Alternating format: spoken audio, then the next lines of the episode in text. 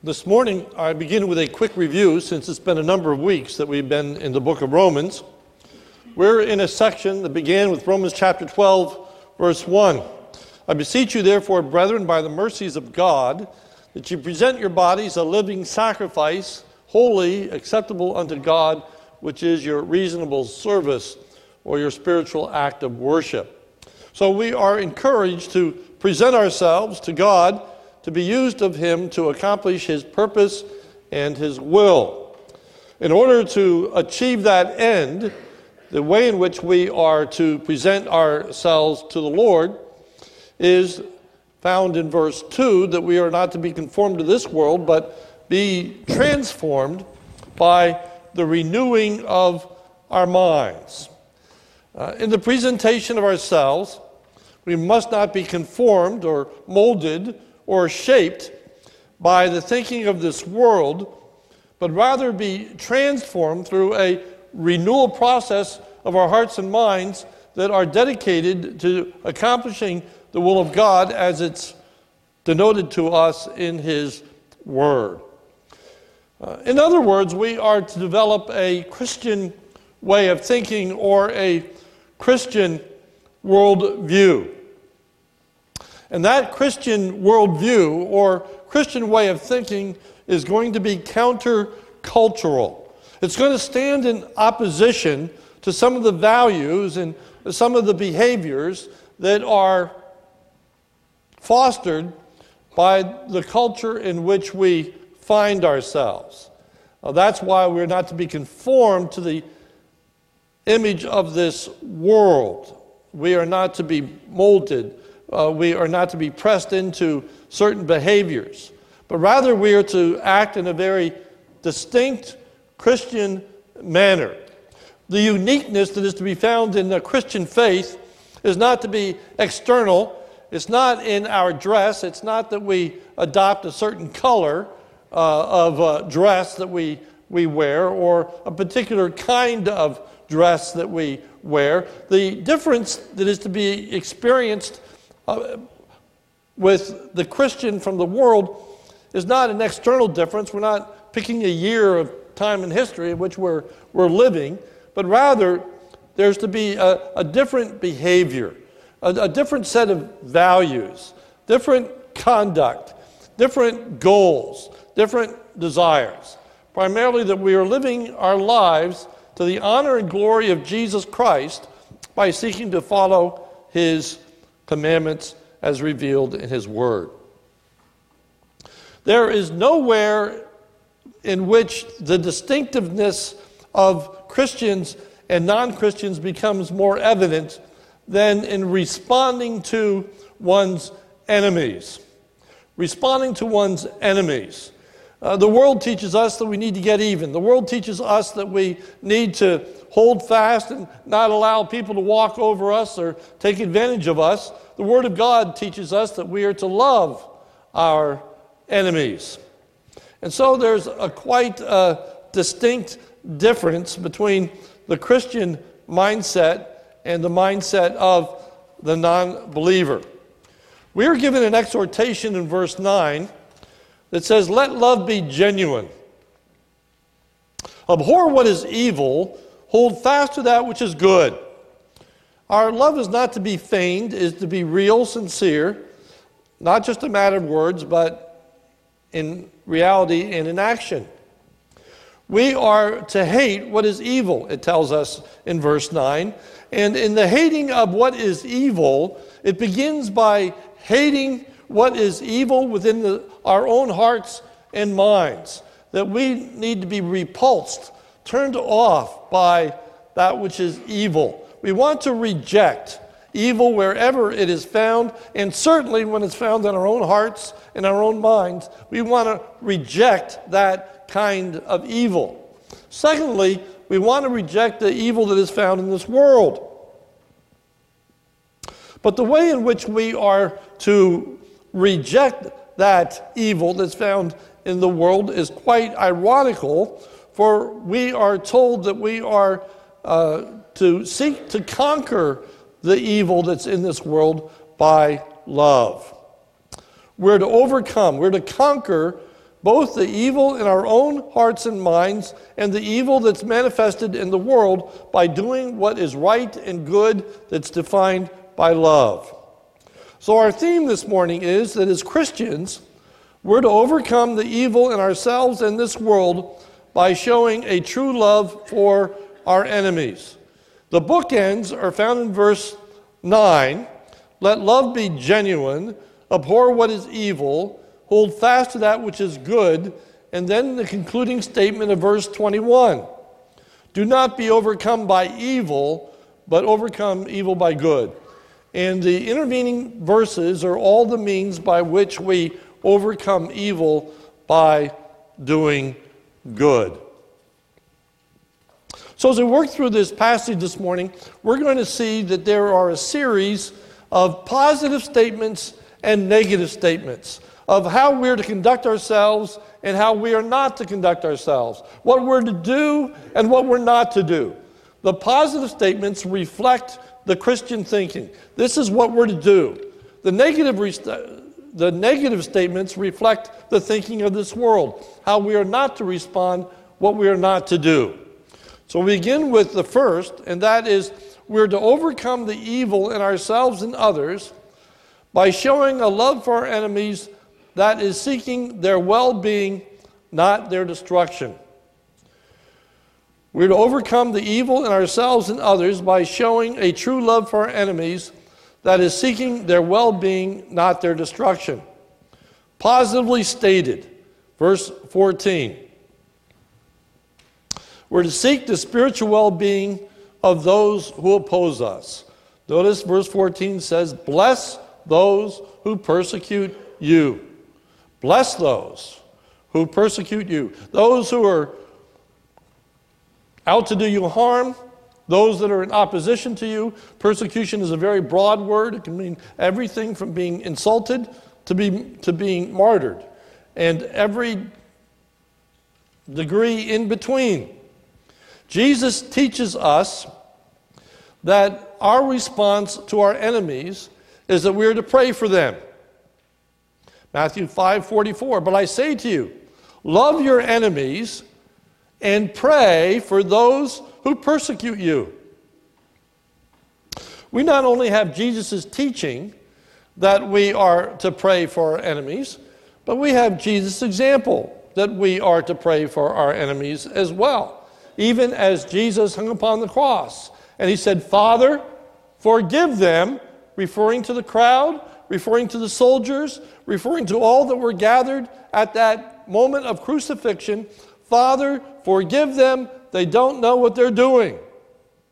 That spirit of wanting good to come upon even those that are doing evil.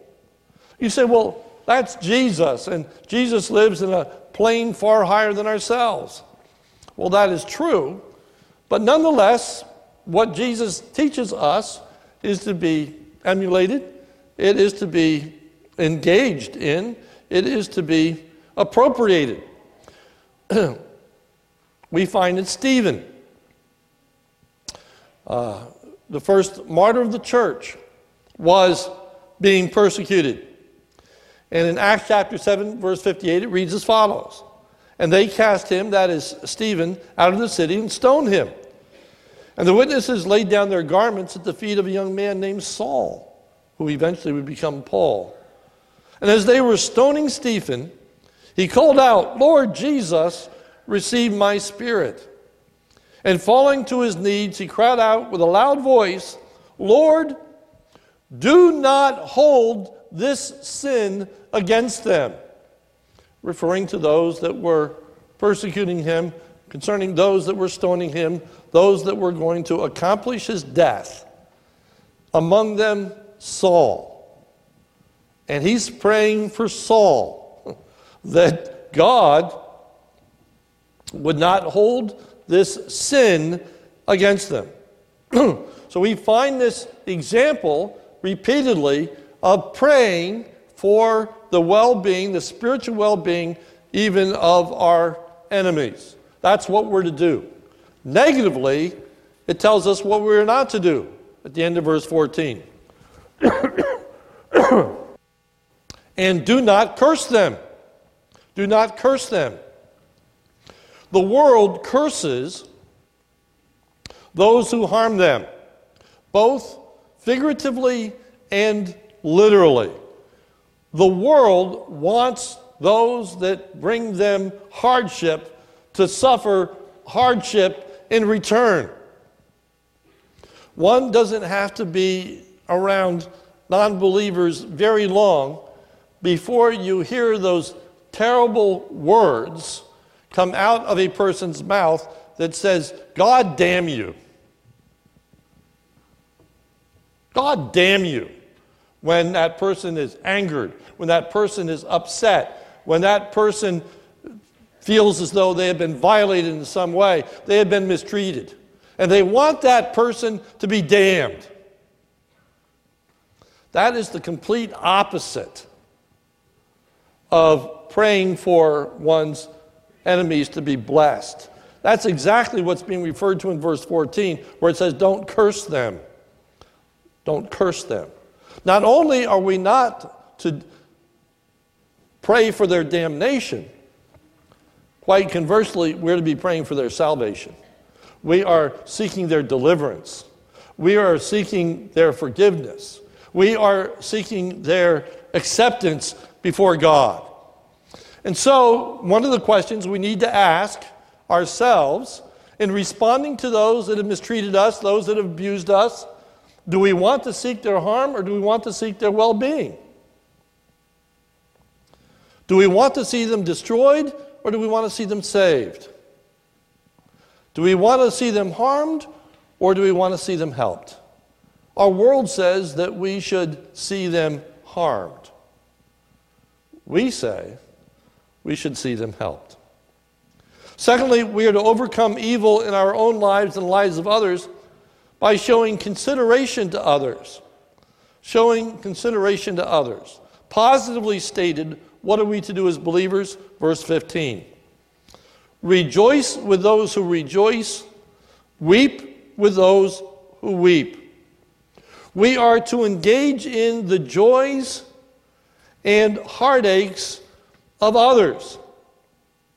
We are to respond in an appropriate fashion. We are to rejoice with those that rejoice. Those that have experienced success, we should not be envious of them. We should not deny them. We should not be disgruntled for their success. We should rejoice in their success. We should rejoice in their promotion. We should rejoice in their wealth. We should rejoice in all good things that they are rejoicing in. And we are to weep with those that are weeping. With those that are experiencing misfortune, we are to feel compassion for them. We are to be concerned for them.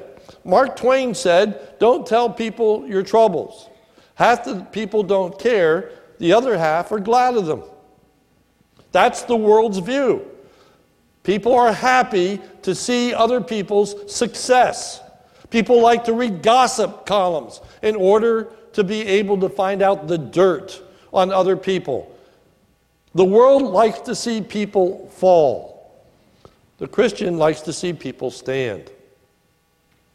There's a world of difference between sympathy and empathy. Sympathy is largely used to convey commiseration, pity, or feelings of sorrow for someone who is experiencing misfortune. This sense is often seen in the category of greeting cards labeled sympathy cards that specialize in messages of support and sorrow for others in a time of need. It is great to show sympathy. But this verse is not talking about sympathy, it's talking about empathy. Empathy is used to refer to the capacity or ability to imagine oneself in the situation of another, experiencing the emotions, ideas, or opinions of that person. It is to truly enter into their joys or their sufferings. It is to rejoice with them. It is to weep with them. It is to identify fully in what others are going through. We are to be moved and participate in the emotions of others, which is found in verse 16. Live in harmony with one another. Literally, that word harmony means to be the same as, to have the same experiences that other people have, to be fully engaged in their, their lives. Negatively, what we are not to do. We're not to view ourselves as higher or superior to others. Verse 16 do not be haughty. Do not be haughty. Don't be proud. Don't elevate yourselves above others. We're not to distance ourselves from others. Notice verse 16, the words, but associate with the lowly. Associate with the lowly. The world, the non believer, wants to hobnob with the rich, the powerful, the celebrities. They want to be with the in crowd, the people that are popular, the, the people that are well received. That's who they want to hang out with. This says that we are to associate with the lowly, with the humble, with the meek, with the down and outers, with the people that aren't readily acceptable.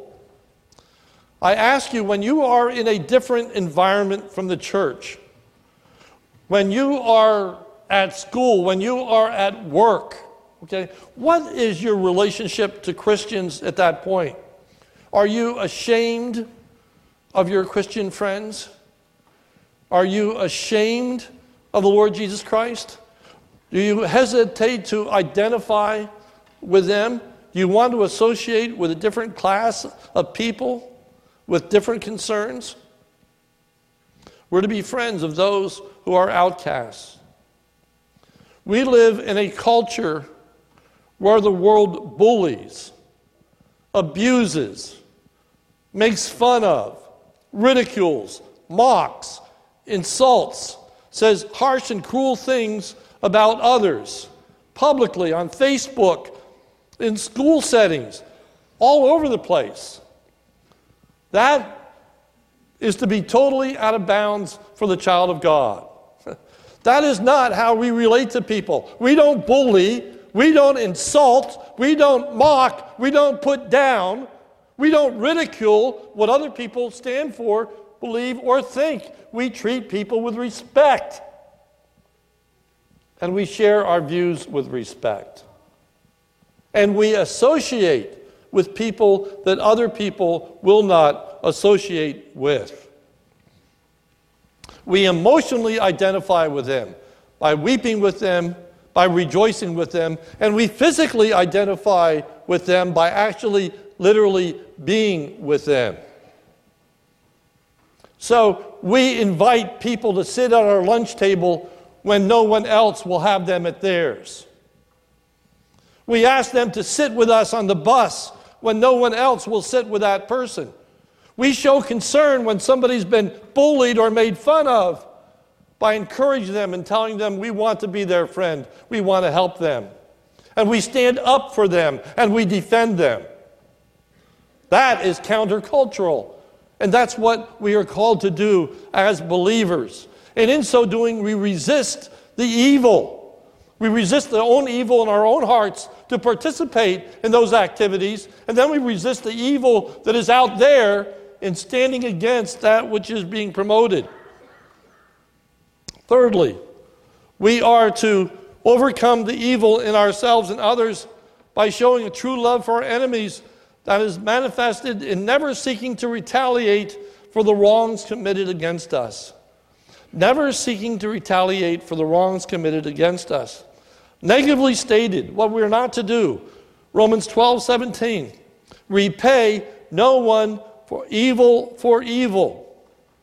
Don't seek to get back. Don't seek to get even. When someone is mistreated, don't mistreat them in return.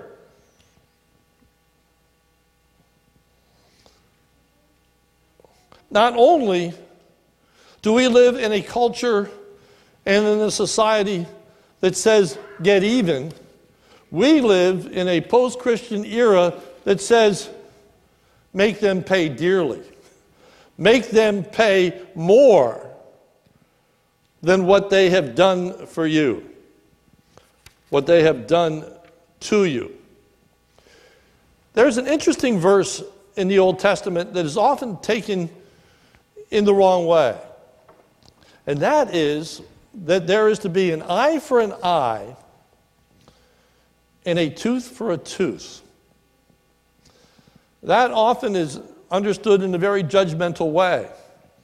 The proper understanding of that verse is fairness and restraint.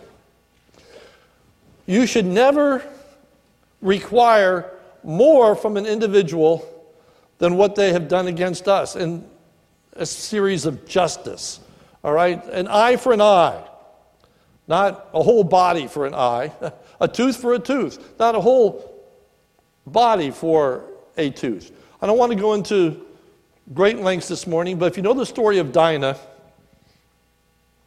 and the uh, atrocities that were committed against her, if you remember her brothers went and, uh, in the name of God, uh, encouraged all the people to be circumcised, and they were, and then he, they go in and they destroy all the innocent people, and uh, they commit uh, great atrocities, uh, great injustices. I'm going to be talking about justice uh, next week when we start looking at government.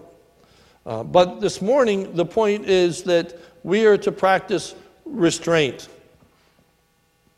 Jesus said, But I say to you, do not resist the one who is evil. But if anyone slaps you on the right cheek, turn to him the left also. If anyone would sue you and take your tunic, let him have your cloak also. And if anyone forces you to go one mile, go with him two. And here is the adage going the extra mile. We all know that seeking to get even with others is not a good way to live. The non believer knows it as well. Look at verse 17. Repay no one for evil, for evil. And then this, but Here's the contrary give thought to do what is honorable in the sight of all. NIV translates this be careful to do what is right in the eyes of everyone. It says that everyone understands that the right way to live is not one of trying to exact punishment from others, to not justify one's actions based on what has happened to you. I think most children are brought up still with the concept when they hit Johnny and then Johnny hits back and then Bill says to his mommy, when mommy says, Why did you hit Johnny? And he says, Because he hit me first. Most people will say, Well, that's not reason for you to hit back. Says even the world understands that. The world doesn't understand that today. That's not the thinking of today. Our president of the United States prides himself on being a counter puncher. If you do something against me, I'll get you back, and I'll get you back worse. And that is pretty much becoming the standard of the land. That is pretty much the way all people are conducting themselves today. You do something to me, look out, I'll get back. And that's the right thing to do. That's the appropriate thing to do. That's standing up. That's being a man. That's not being a man, that's being a thug. It's a lot harder to take it on the chin than it is to strike somebody else's chin. As Christians, we are called upon to live differently than the world. And it's in these areas that so many times we disengage in. We don't think about what is the Christian response. But that's what our text is telling us. That's the form of this basis for our Christian faith. I ask you to remember, goes back to 2006. It's hard to believe 13 years have passed already. But in 2006, many of you can remember that uh, terrible shooting that took place in that Amish school. 11 children were shot, five girls were, were killed. Do you remember when those television cameras were on those parents and they were expressing forgiveness and praying for the individual that took those five lives? And everyone stood in amazement. It made the national news. It was profound. It was such a different and unique response. That is the response as Christians that we are called to make every single day. Not to ridicule, not to mock, not to put down, not to make fun of, not to think up a clever name to embarrass someone.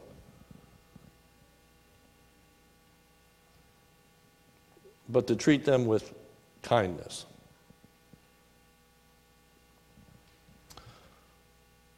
positively stated. What are we to do? Verse 18. If it's possible, as far as it depends on you, now these words live peaceably with all. There is an old adage that says it takes two to fight. We are to do everything in our power to end feuding, to end wars, to end quarrels, to live at peace with others.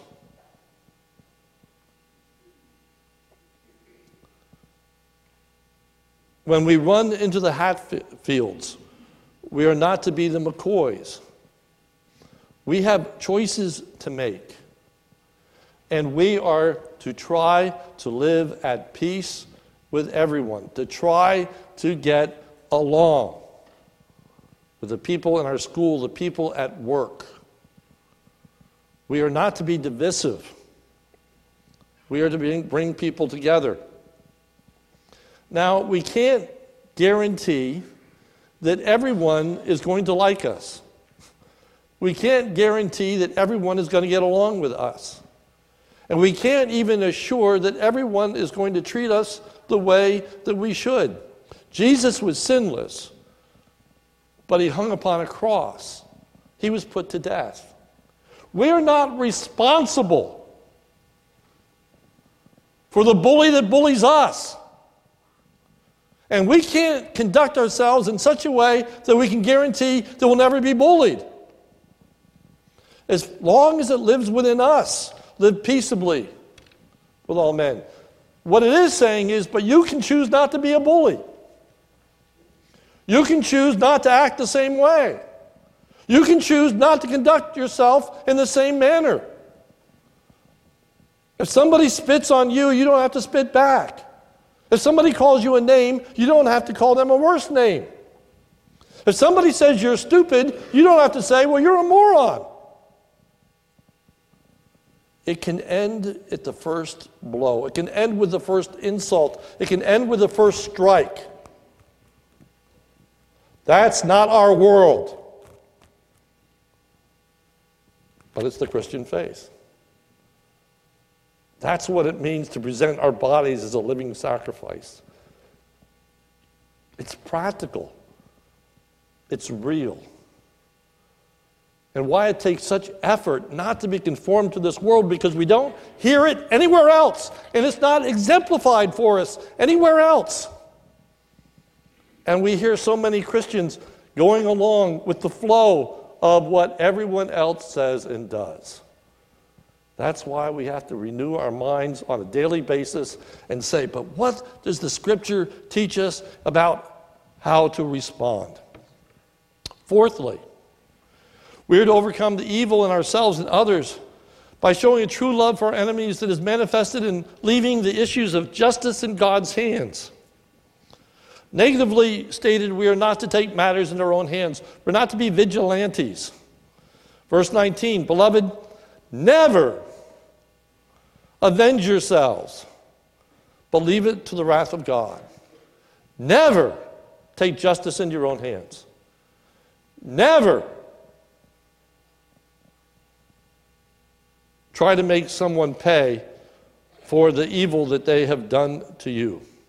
Leave room for God's defense of us. Verse 19 Vengeance is mine, I will repay, saith the Lord. God is the judge, we are not. God is the judge. This is a quotation from Deuteronomy chapter 32, verses 35 and 36, where Jesus says, where God says, Vengeance is mine and retribution in due time. Their foot will slip, for the day of their calamity is near, and the impending things are hastening upon them. For the Lord will vindicate his people and will have compassion on his servants when he sees that through their strength is gone and there is none remaining bond or free. We're to allow God to defend us. God will exact justice. Next chapter, chapter 13, there's a natural flow because it's going to start talking about justice, the justice of God. And it's going to talk about human government. And what is the role of human government? It is to enforce justice. The, the, the human government is supposed to reward evil for evil. Uh, human government is supposed to hold people accountable for the taking of another person's life. There are laws, there is a judicial system there is government that God has established to make people pay. That is not the role of the individual citizen. That is not your role. That is not my role. That is the role of God and the role of government under the authority of God, but it's not our role. It's not our role. Positively stated, what are we to do? Verse 20 on the contrary, if your enemy is hungry, feed him. If he is thirsty, give him something to drink. This is a quotation of Proverbs 25 21. Rather than trying to make their life miserable, try to ease their suffering. Rather than take vengeance, do them good. Alleviate some of their hardship. To do good in this way makes the wicked even more accountable for their wickedness. Notice the end of verse 20. For by doing, by so doing, you will heap burning coals on their head. What the exact imagery there is, we don't know, but the thought is very clear. That is, the scripture says, Vengeance is mine, I will repay, saith the Lord. It's going to be a time of judgment. And if you're treating the evil one kindly, and if you are feeding your enemy when they're hungry, if you are giving your enemies water when they are thirsty, you are just making it more of a time of judgment when they stand before God. It's not the intent to make their judgment worse, but that's the outcome. Romans 2 4 says, do you presume on the riches of his kindness, that is, being God's kindness and forbearance and patience, not knowing that God's kindness is meant to lead you to repentance? God's kindness has led us to repentance. And our kindness is to lead other people to repentance. It is to show them the reality and the power of our Christian faith. It is to show them a world that is so different from the world that they grew up in and what they know. Relationships that are so different than the relationships that they have with other people. They look at this Christian and they say, wow, there really is a difference. Not because they always wear black, but because they treat people so differently. They treat them with respect, they treat them with kindness. They treat them with dignity. They treat all mankind as though they were created in the image of God, because they are. And therefore have value, have worth, have dignity. Not just because of the size of their bank account, not just because of the measure of their IQ, and not because of the position that they occupy or what benefit they can bring me, but simply because they are a human being created in the image of God that Christ died for.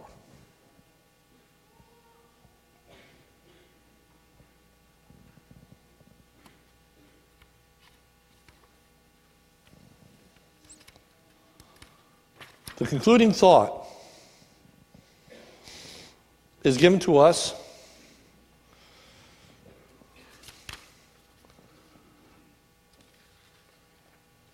in the Last verse, verse 21.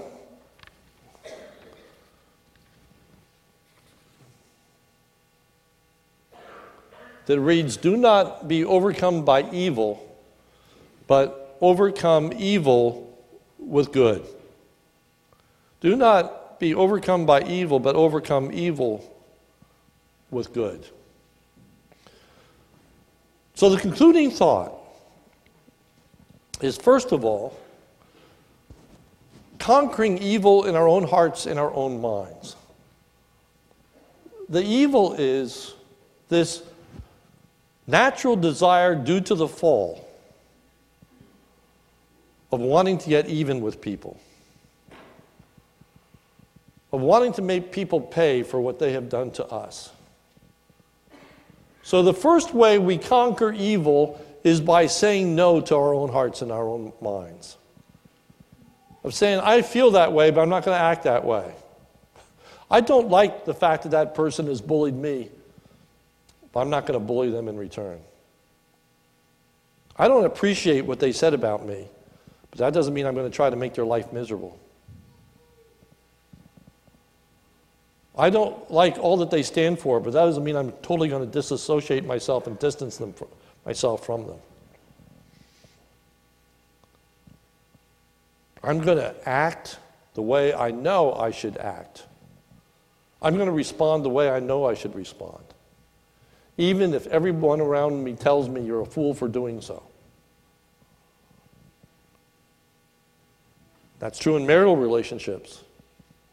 That's true in familial relationships with children and their parents when perhaps their parents have not treated the, the child the way they should. But how does that adult child then respond to their parents? Do they still care for them in old age? My father, when he was 10 years old, was put out by the family. Um, they didn't have the money to care for him. He lived in another person's home. He was raised by strangers. Didn't have any relationship with his father. So my father was 80 years old, my grandfather was 80 years old. He needed somebody to care for him. He came to live with us. My father didn't live with him, but my grandfather lived with my father. For that's what a Christian does. That's how a Christian responds. A Christian forgives. A Christian is compassionate. It's understanding. Rejoices with those that rejoice, weeps with those that weep. We live a victorious Christian life when we rise above the standard of our community and our culture. And we say, no, I'm not going to live that way. I'm not going to conduct myself that way.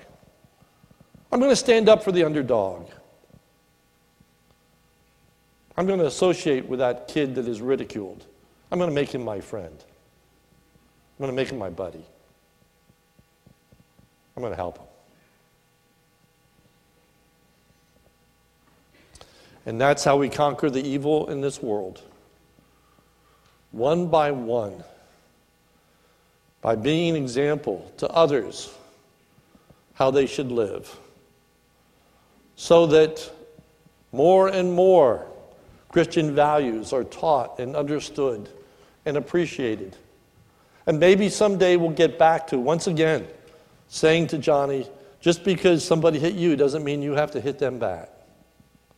Maybe again, someday, we'll pride people in authority that exercise restraint, that don't ridicule, that don't ridicule, that don't mock, that don't call names, but instead treats people with respect and just talks about the differences of idea, of differences of opinion, and what's the right way to go forward. To bring unity and not division. That's the call of the scriptures. It's not the call of our society. Therefore, be not conformed to this world, but be transformed by the renewing of your minds. Let's pray. Oh Lord, help us. Help us to live so differently than that which is emulated in our world. The examples are myriad. Authority is abused in every realm.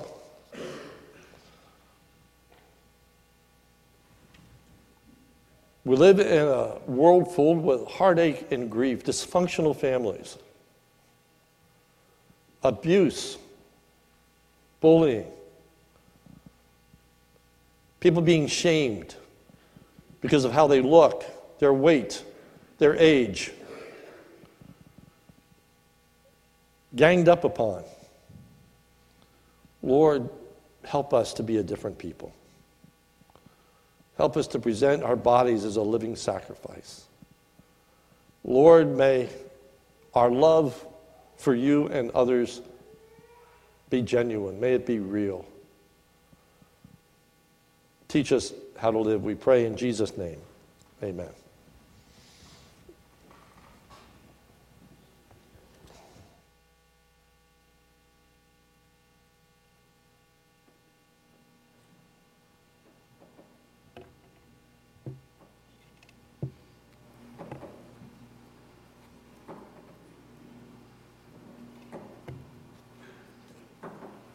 In closing, we're going to sing together hymn number 333, Oh to Be Like Thee. And actually, Ben Rebert, if you could uh, turn the slide to verse 3, I want to read that before we sing it because I think it perfectly summarizes some of the things that uh, Pastor talked about. It starts, Oh to be like thee, lowly in spirit. There it is. So as the screen comes down, hopefully you'll see that. Before we sing it, we want to make sure we're taking to heart some of the things we're saying um, because these are our prayers. Let me just read these words uh, before we actually sing them together. Oh, to be like thee, lowly in spirit, holy and harmless, patient and brave, meekly enduring cruel reproaches, willing to suffer, others to save. Let's keep that in mind as we sing. If you go back to the beginning of the song, and everyone stand as we sing this song together in closing.